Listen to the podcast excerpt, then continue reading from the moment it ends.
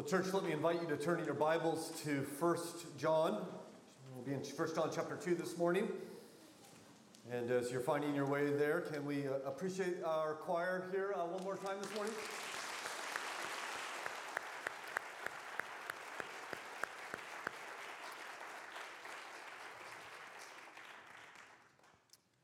I'm certainly thankful, as I trust you are, in, in light of what was just sung, that we can trust in love, trust in God when He's silent. We can do so not simply f- because that's wishful thinking, like I really, really want to believe in love even when I don't feel it. We have good grounds to believe in the love of God, namely, in that He sent His Son to die for us while we were yet sinners. And it's that God that I want to talk to you about loving Him this morning and not loving that which stands in opposition to him. So we'll find ourselves here in 1 John chapter 2, beginning in verse 15. Hear now the word of God. Do not love the world or the things in the world. If anyone loves the world, the love of the Father is not in him. For all that is in the world, the desires of the flesh, the desires of the eyes, the pride of life, is not from the Father, but is from the world. And the world is passing away along with its desires. But whoever does the will of God abides forever. Our Father, we're thankful for your word now that we can come and hear from you. We, we've had opportunity to speak to you uh, today in, in musical worship. We've had opportunity to speak to you in intercessory prayer. And, and now we come to this time of our worship service and we long for you to speak to us. We believe you continue to speak, and you do so through your word and the ministry of the Spirit who indwells us. And so we um, ask that we might hear from you today. We need to hear from you. Um, I, I trust some more than others, but all of us need to hear from you. And so come, we ask and speak. For we ask it in Jesus' name. Amen.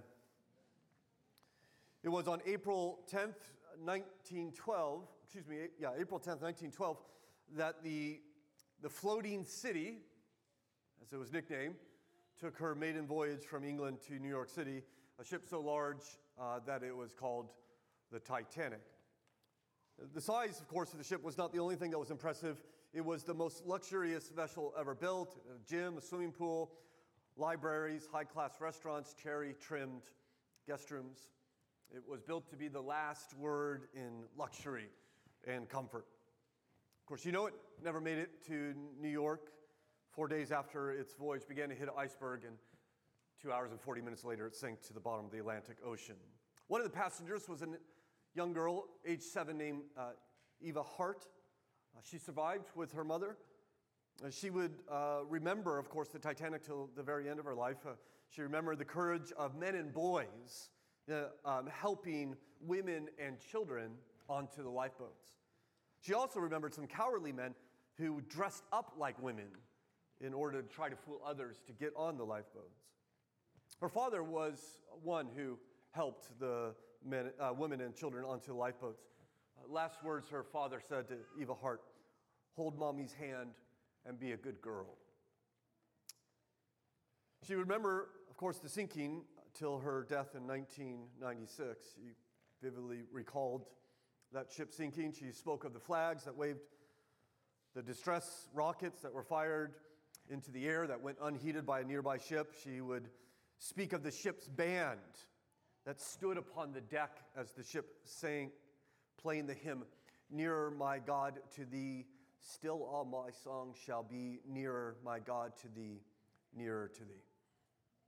And then she watched the ship tilt upright, snap in half, amidst explosions and rumblings, and then sink, followed by what she would describe as deafening silence, as if the whole world was standing still. 1,522 people died that night as the unsinkable Titanic sank. A first class ticket on the ship in today's money would cost you $76,000. I, I don't, um, I don't know if you have that kind of money lying around. Um, but knowing what we now know, I trust you wouldn't be willing to pay it. In fact, uh, I trust there's probably not any amount of money that you could receive in order to get aboard that boat, D- despite, I trust, the amazing luxury which you would enjoy. The, the joy, the, the food, probably be best food you ever had in your life for those four days. You still would not get on the ship because we know what happens to the ship. We know the joy will not last, it will end in misery. Well, here we are in, 1 John. Uh, I think this is our seventh study in this book as we work, I think, 1920 sermons I, I, I planned through the book of First John. And here we find John seeking to warn us that the world and its promises are likewise sinking. All right, you best not get on that boat, for he tells us in verse 17, and the world is passing away along with its desires. You do know, of course, that the Bible exhorts us to godliness in, uh, for many reasons. We should be godly, uh, of course, perhaps chiefly out of, a, out of a love for God. We should be godly in light of the coming rewards that our Lord will bring. We, we should be godly uh, knowing that Christ might return at any moment, and we want to be found doing His will. But today we're motivated to godliness because to do otherwise will end in ruin. We should set sail or that is to set sail on any other boat that does not that is not devoted to God, is to set sail on a ship that will not reach its destination. So just to, to catch us up where we've been in First John, we, if you remember last time, John was very encouraging. He wrote this little poem that we studied here, told us that we belong to God, that our sins are forgiven, that we've overcome the evil one, that you know him who is from the beginning. And uh, we all felt very encouraged and, and um, um, built up. And, and now John here moves from encouragement to once again returning to exhortation. And, and John's going to do this, as I've mentioned, back and forth throughout his books. It's encouragement and then exhortation. It's uh, affirmation then admonition. He's like a coach who sometimes needs to tell us you're doing a great job, and sometimes he needs to yell on us and say, let's go, right? And John's going to do that back and forth, back and forth. And here he's going to uh, help us, uh, give us an admonition here. It's found in verse 15. It's the only command in this little paragraph that we'll see. He says, Do not love the world or the things of the world. It's interesting because John will speak of love in this book more than any other place we'll find in the Bible. 51 different times in these five chapters, John will talk about love. And he will tell us to love uh, repeatedly, over and over and over again. We'll, we'll hear, you ought to love, you ought to love, you ought to love, except for one time. There's one exception in this book when he tells us that we shouldn't love, tells us not to love, which may raise the question well, can anything we love be truly bad? I mean, I love it, and doesn't loving it make it therefore good? I mean, can love ever be wrong? According to Scripture, yes, it can. Do not love the world, he says. There's the command. It will be followed by two reasons. A very simple sermon this morning. Uh, the command not to love, and then the two reasons why we shouldn't love. And I, I, I pray that as we think about our loves today, you might see your heart more clearly and be moved to love God more completely. So we begin with the command here in verse 15 uh, do not love the world, he says. Do not love the world or things of the world. And uh, perhaps you might be, as others uh, have been, uh, immediately confused. I mean, what, what, do you mean, don't love? What does that mean, don't love the world? Uh, is this a call to asceticism? Is it, is that what John's telling us to do? Is this to hate the material things of the world? Does he mean I can't uh, love ice cream and carnitas, right? And alpine lakes, soft beds, and zebras, drum solos, choral music? Am I, not, am I not to love these things, John? What about baseball? Am I not to love baseball? Well, I'm loving baseball a little bit less these days, uh, as you might know, but I still love baseball. What about soccer? I'll leave that for you to decide. Okay? Is this a call to hate the things of the world? And then to add to the confusion, John, in another place, tells us, quite famously, as you know, for God so loved the world that he gave his only begotten Son, that whosoever believes in him should not perish but have everlasting life. So God so loved the world, he gave us Jesus. And now John, the same author, writes here, hey, you better not love the world. So what's going on here? Well, it might be helpful to understand that the Bible uses the word world, or the Greek word cosmos, in different ways. Sometimes it speaks of the world as the physical realm. We might simply call that cosmos, or maybe we call it the universe. We should certainly love that world, right? I mean, God made everything and it was good. God Himself took on humanity in His Son Jesus Christ. Jesus became part of the world and forever will be part of the world. As we know, He was risen from the dead, not spiritually, but physically. Jesus, in perfected form, said, Do you have something for me to eat? He became permanently part of creation. And so we should indeed love the material world just as, as God loves the material world. Of course, that means we should care for the environment in which we live. You, you know, of course, that our first parents, Adam and Eve, were the first environmentalists. They were given a task, God gave them a job. What was the job? The job was to care for the natural world. The job was to care for the universe. So sometimes we should, the Bible uses the word world in that sense, and we should certainly love uh, the world in that way. Sometimes the Bible uses the term world to refer to the people of the world, to humanity. And of course, we should love that world as well. We should love people with the compassion that Christ has shown. This is what uh, John means in John 3:16. For God so loved the world, he gave his only begotten Son. He's not referring to mountains and, and narwhals and, and bagels. That's not the world in which God is loving. God is loving the people. He's loving humanity. Certainly, we should love humanity. But sometimes the Bible refers, uses the word world to refer to the place of rebellion and sin. We might call that worldliness. That's the world we should not love. Indeed, that's the world we should hate. It's a realm of rebellion that John is referring to. It's all the ideas and the systems and the principles and the practices and the attitudes that are stand in opposition to God. This, this type of worldliness seeks to make sin look normal and makes godliness and righteousness look strange and odd. All you, all you need to do, uh, as you've noticed, I'm sure, you just turn on the television or you take a class or you go to some kind of you know, uh, training at, at your work, and you will be presented with the idea that sin is normal and that righteousness is strange, outdated, even bigoted. Right? This kind of family is normal. The biblical kind of family is weird. This kind of sexuality is normal. Biblical sexuality is weird. You're college and you're a virgin, that's weird, that's strange, that's abnormal. This is what the world tells us. This is why John will write later in John, 1 John 5 19, the devil, the whole world is under the influence of the devil. The world is, in some sense, under his domain, which is why we find constantly an opposition between the devil and the church, the seed of the woman and the seed of the serpent. These are two groups here who live upon this planet, one under the influence of our enemy, the, under, the other under the influence of our God.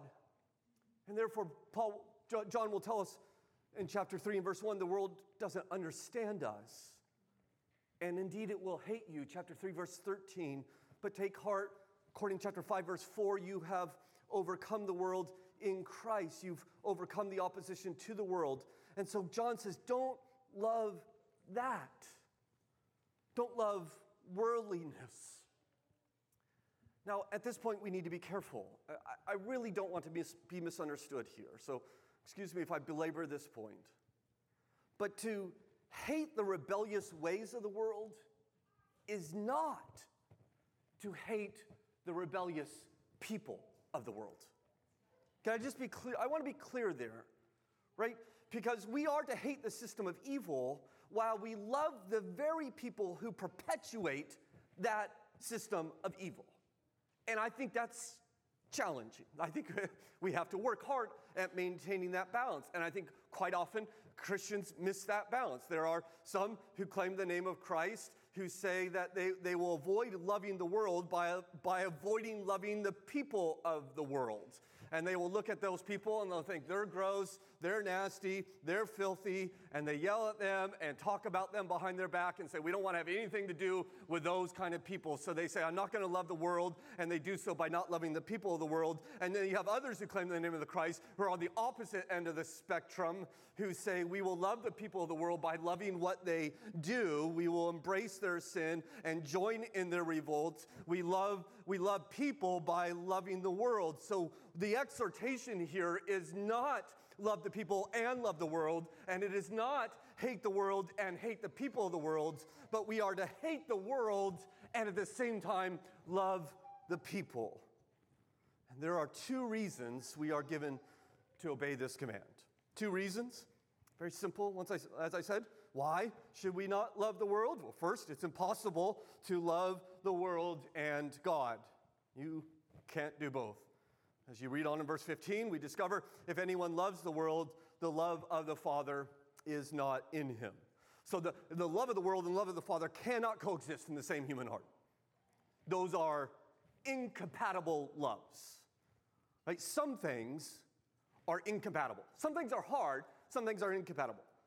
Like it, it uh, so it'd be hard to drink coffee and cut down a tree at the same time, right?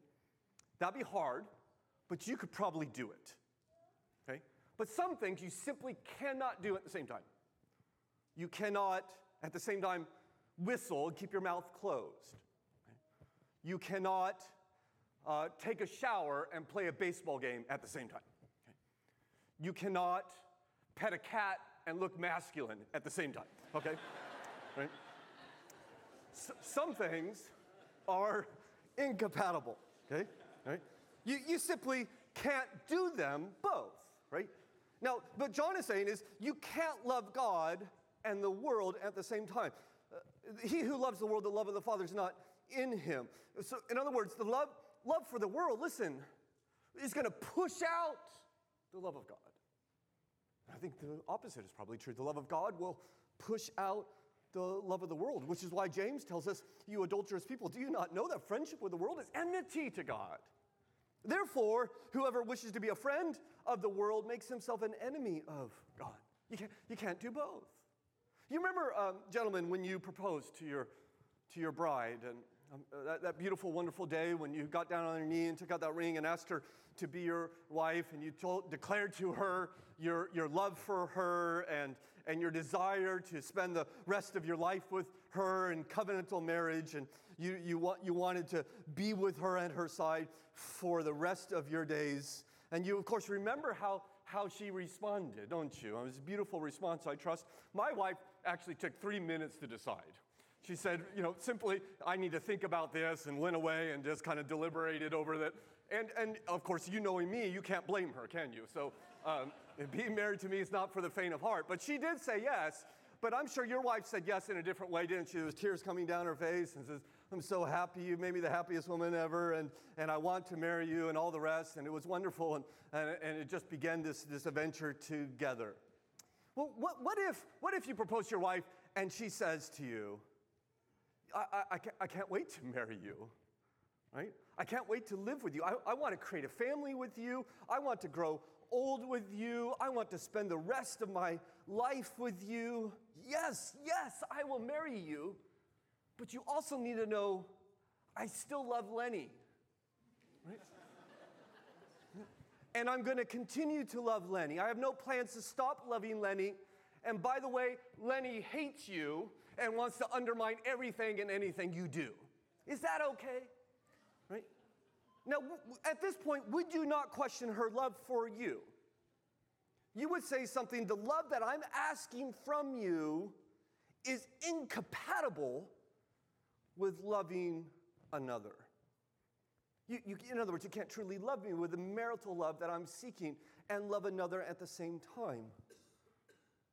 You cannot say to Jesus, I love you. I love you, Jesus. I want to serve you. I want to be part of your church. I want to read the Bible. I want to sing in a choir.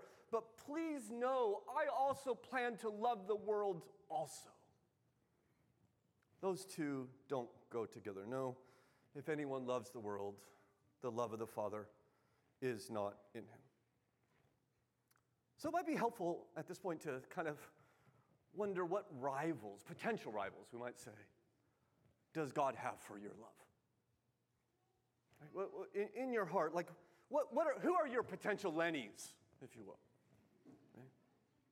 And I, I wonder if you could discover that, that information might be the most important thing you learned today. God, what potential rivals in my heart do I have for you? What energizes you? What thrills you? What do you invest your time in, your money in?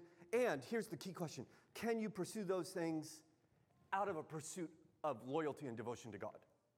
Or do they actually take you from God? Are they removing you from God? We should study our own loves, right? We should identify them and see if they are love of the world.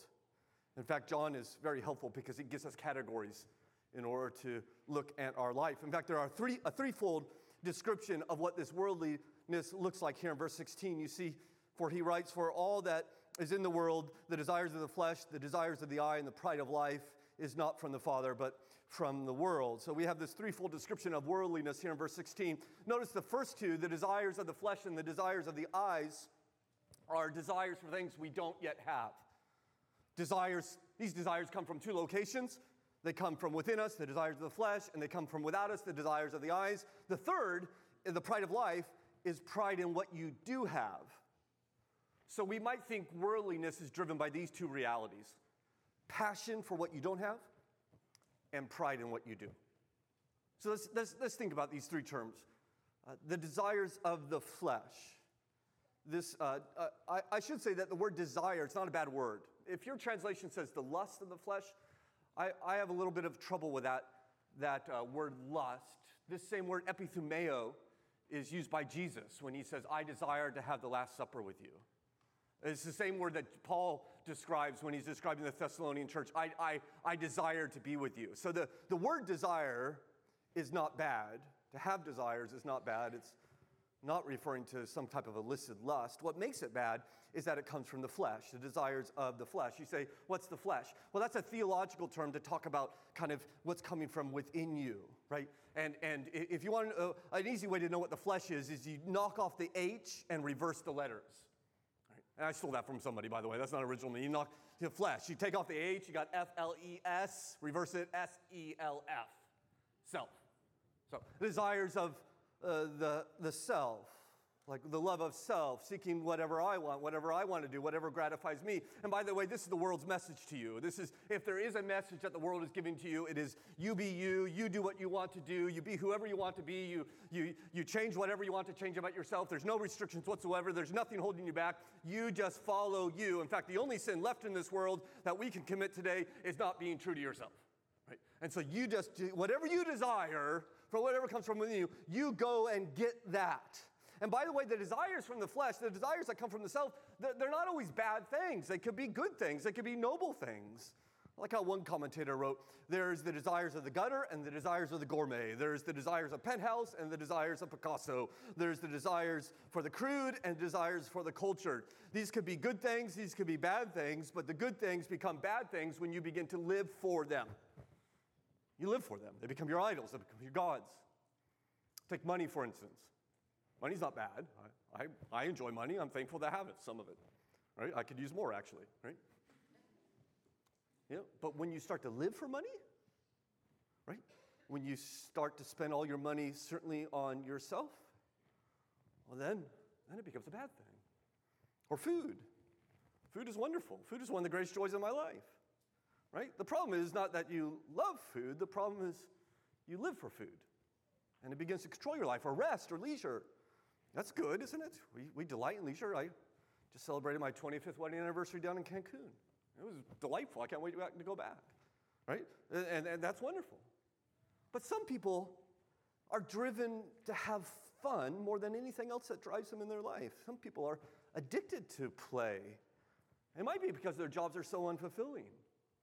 It seems we used to choose jobs based upon what, where I'm gifted at and what would be helpful, choosing jobs in a God honoring way. Today, it seems like we choose jobs in a world loving way. We, what's going to give me the most money or, and or the most status? And I think today, people work jobs to make money that are utterly unfulfilling, which leads to emptiness in their life, and therefore they live for the weekend to fill up that emptiness they live for play, or what John would say, the desires of the flesh. The second category of worldliness is the desires of the eyes. As he turns from the temptations that don't come from within, but the temptations that come from without. And these temptations primarily come to us through these two inch, two, two, two inch wide openings that we have on our face, our eyes. It seems our eyes exercise more power over us than perhaps any other part of our body. The world knows this, of course. This is why we live in a world of images to seduce us into desiring that which is illicit, that which would take us from God. We're drawn in by the visual. The Bible testifies to this, by the way. The world just got this from reading scripture, perhaps. I mean, we, we already had read for us this morning, Genesis 3, when Eve saw that the fruit of the tree was good and the food was pleasing to the eye. She took and ate. Or Achan says, When I saw the plunder, in the plunder, a beautiful robe, I coveted it. Or David, he saw a woman bathing and she was beautiful and he sent messengers to take her. We are tempted through the eyes, perhaps more than any other part of our body which is why the world continually presents things to our eyes, convinced we need it, we should live for it. You should be wary of the temptations that come through the eye gate. Teenagers, you should be wary of what you see. Adults, you should be wary of the images that we are constantly besieged with. As many of them, perhaps most of them, will bring us to love the world. Well, thirdly, he talks about the pride of life. Worldliness, in other words, consists not just in what you want, but in what you already have. I don't know if your translation has that footnote there pride in possessions. I, most people think that's a good translation. This is in pride in the things we have. We make an idol out of what we drive, how we look, the house we live in, the behavior of our children, the education we attained. We want applause. We want likes on Facebook or Instagram or whatever it is. I want views on YouTube whatever it is. We want a secretary, we want a title, we want a position. We want people to think I'm smart or witty or athletic or musically talented or rich or attractive. We want that type of acclaim. And I, I wonder, of, of the three categories of worldliness in which he lays out for us in verse 16, I wonder if this is worse than all. Worse than all three. I mention that because we, we simply don't think that way. I've been uh, in vocational ministry for 24 years now. And I don't think I have had a single person come and seek counsel, and, and, and the counsel begin, Pastor, I'm really, really arrogant and I need help. We don't think of pride as a big deal, right? We dismiss pride. Can I tell you, God doesn't? The Lord Jesus Christ said, It's the prostitutes and the tax collectors that are closer to the kingdom of heaven than the arrogant. I think C.S. Lewis was right when he says teachers often appeal to a boy's pride, or as they call it, his self respect, to make him behave decently. Many a man has overcome cowardice or lust or ill temper by learning to think that they are beneath his dignity. That is by pride. The devil laughs. He is perfectly content to see you becoming chaste and brave and self controlled, provided he is setting up in you the dictatorship of pride just as he would be quite content to see your ingrown toenails cured if he was allowed in return to give you cancer. For pride is a spiritual cancer. It eats up the very possibility of love or contentment or even common sense. I don't know if you've ever read uh, Tolstoy's short story, How Much, uh, How Much Land Does a Man Need? You, it's in public domain. It takes you about 45 minutes to read. It's a very, very uh, compelling little short story. Actually, I'm going to ruin it for you right now, so never mind. Um, uh, it, it, it's, it's about a man who toils to get land, and he finally gets the land, and he's, he's very delighted with his, his land that he has. In fact, Tolstoy wrote, so he became a landowner, plowing and sowing his own land, making uh, his hay on his own land, cutting his own trees, seeing cattle on his own pasture. Uh, went out in the fields, his heart would be filled with joy. But he eventually grows discontent. And he concludes, you know, I just need a little more land.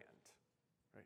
And so he works real hard and buys a little more land. And He's happy for a little while, but then he grows content, discontent. And the cycle goes over and over and over again. It's ne- quite never enough uh, land. And then he finds uh, out that there's a tribe that's actually selling its tribal land. And for a thousand rubles, uh, which evidently wasn't a lot of money, you, you, could, you could buy as much land as you could possibly secure in a day.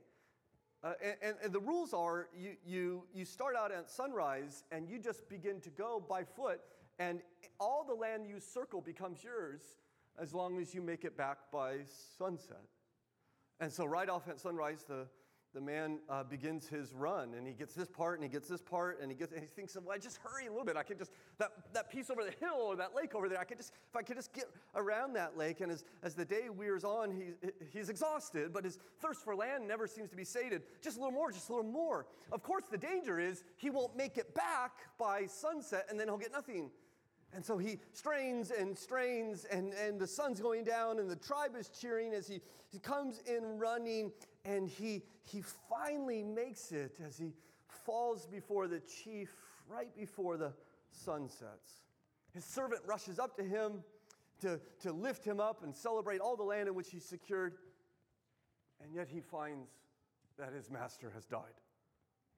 He pushed himself just a little too far. And so the servant picks up a shovel and digs a grave and Tolstoy, who entitled this story, How Much Land Does a Man Need, concludes with these words Six feet from head to heel was all the man needed. I think his point lands well, at least it does in my heart. These things won't satisfy you. There's always another Amazon box, isn't there? I, I understand what it promises but it won't. It won't. The world will not satisfy you. It's like a, it's like a cold French fry. It looks so promising, but then you, you eat it and think, what did I do that for? But then what do you do? You think, well, maybe I'll try another. Okay? My brothers and sisters, who do you love? Let me just give you a couple diagnostic questions before we move to our last point. Are, are you living for comfort? In other words, are you avoiding hard things in your life that might bless others or lead to eternal rewards just because they're hard? They might make you uncomfortable. Are, are you focused primarily on your external appearance, or are you working as well to cultivate an inner beauty? Do you want to make your name great, or do you labor to make God's name great? Are, are you deceiving your parents and there's stupid rules that you might think? Or do you seek to please God by obeying your parents in everything? Are you teaching your kids to love themselves and to seek their own fulfillment and their own advancement? Or are you teaching them to love God and to seek His honor? Do you look to your spouse to fulfill your needs? Or do you look at them as, you, as an opportunity to exemplify Christ's like service? Do you spend all your money on yourself as if this world is all there is? Or are, are you using your money to change other people's lives? Perhaps to impact people's lives who will live 100 years from now that you'll never meet, but you do so out of a love for God. You can love the world or you can love God. You can't do, can't do both. At this point, uh, John, of course, could rest his case. It's pretty convincing, isn't it? But he adds, just, just for good measure, he adds a second reason why we should not love the, love the world and he tells us, For it's foolish to love the world and not God. And we see this very clearly in verse 17, don't we? And the world is passing away along with its desires. He says, Therefore, don't love the world because it's doomed. It's all going to fall apart. It'll all sink. The party will end. The money will run out. The face will begin to sag. It's all passing away. I mean, how, however alluring the world is, you will lose everything that you desire after, everything that you boast in if you live for it. I like that the phrase there in verse 17, not just the world is passing away, and, and with its desires. It's, it's almost like the, the aroma uh, in the room lingers just for a moment, and then that too is gone. If you're a Christian, this verse ought to cheer your hearts, I think. The system of rebellion will end. Praise God. All right? No, no, no, more. Uh, no, no more lust, no more coveting, no more insecurity, no more anxiety, no more fear, no more um, sin, it's passing away. You should hold on to that verse. That's true. It's passing away. It's, of course, therefore foolish to put your love there, isn't it? I mean, you don't buy stock in a company you know is going bankrupt. You don't board a ship you know is going to sink. You don't lay up treasures where rust and moth destroy. Right? It's foolish. And you know it's foolish. Don't we shake our head at, at uh, famous people who have great careers and they throw their career away for 30 minutes in a hotel room? And we think, what a fool. Why would you, why would you give up all that you've accomplished just for, for, for just a few minutes of illicit pleasure. Uh, certainly, I see this in my profession. It seems like at least every month, if not every week, some prominent pastor seems to have been ministering for 20, 30 years, seems to throw away his entire ministry for an afternoon of illicit pleasure. And, and we shake our heads and think, how foolish! Who would make that trade? And yet, how many people are throwing away eternity for a few decades? Was it Jesus who not said, What shall it profit a man to gain the whole world and yet lose his own soul? This world is, is all vanity now and it's gone tomorrow. I'm thankful uh, for the work of John Bunyan, as I've shared many times in the sermon series uh, from Pilgrim's Progress. His allegory on the Christian life that he wrote in 1674. It's in my heart after having just read it to my children over the last handful of months. It's the story of the main, main character is a man named Christian. He's uh, on a journey from the celesti- city of destruction to the celestial city along the narrow road. And at some point in his journey, he comes to Vanity Fair. If you're ever wondering where that term came from, it came from the Baptist pastor John Bunyan in 1674.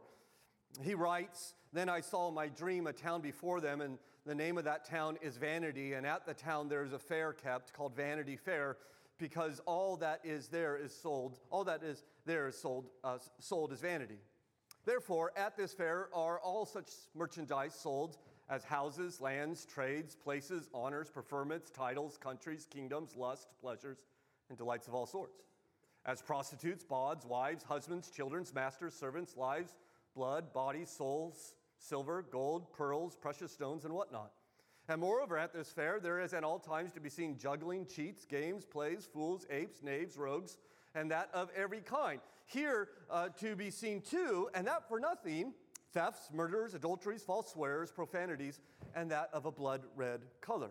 Well, as Christian and faithful walk, uh, walk through the town, they're asked by the hawkers, What will you buy? Faithful says, uh, We buy the truth and we see none of it for sale here. Well, that infuriates the town, and faithful there is martyred in the town of Vanity, while Christian escapes to continue his pilgrimage to the celestial city. Now, that book is 350 years old. Commenting on that book 100 years ago was the English pastor W.J. Dawson, who writes It was the Vanity Fair where the pilgrims of eternity forgot their noblest purposes and were allured from their divine quest. Its gaiety and glory, its glittering baubles and visions of beauty bewitched the sense and made man forget the greatness of his origin and the greatness of his destiny. Its booths of pleasures and chambers of delights, its novelty and fascination and airy laughter were allure, uh, men were allured to destruction and forgot they were pilgrims and sojourners. And what, after all, was the world but a mere series of shows and vanities like a village fair, all at live at night with light and music, and in the morning nothing left but trodden grass and a broken pole or two to mark where it had been. It was passing away like a stage picture upon which the curtain would soon fall. I tell you this morning, that's the world. And you may have the time of your life for four days, but it will be gone. It is sinking.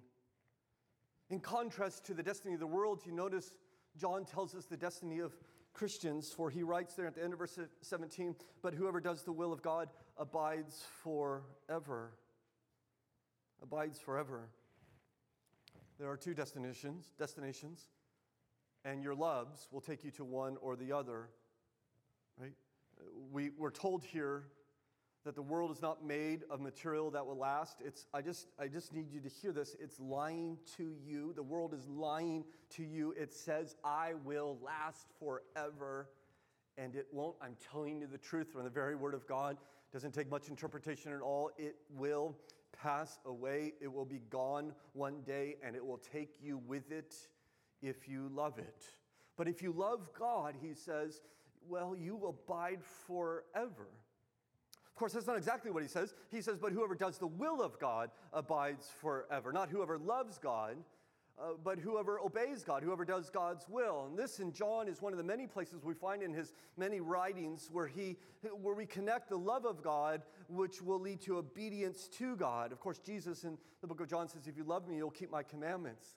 And so we know that if you love God, you will love what God wills, and therefore you will do his will. And so the person who indeed loves God and therefore does God's will will abide forever. Those, those are the two destinations. There seems to be no other option. There's not a third choice. You can love the world, and that can lead to damnation. You can love God, and that will lead to eternal life. And I believe there is nothing else in all of creation that's more important than answering that question.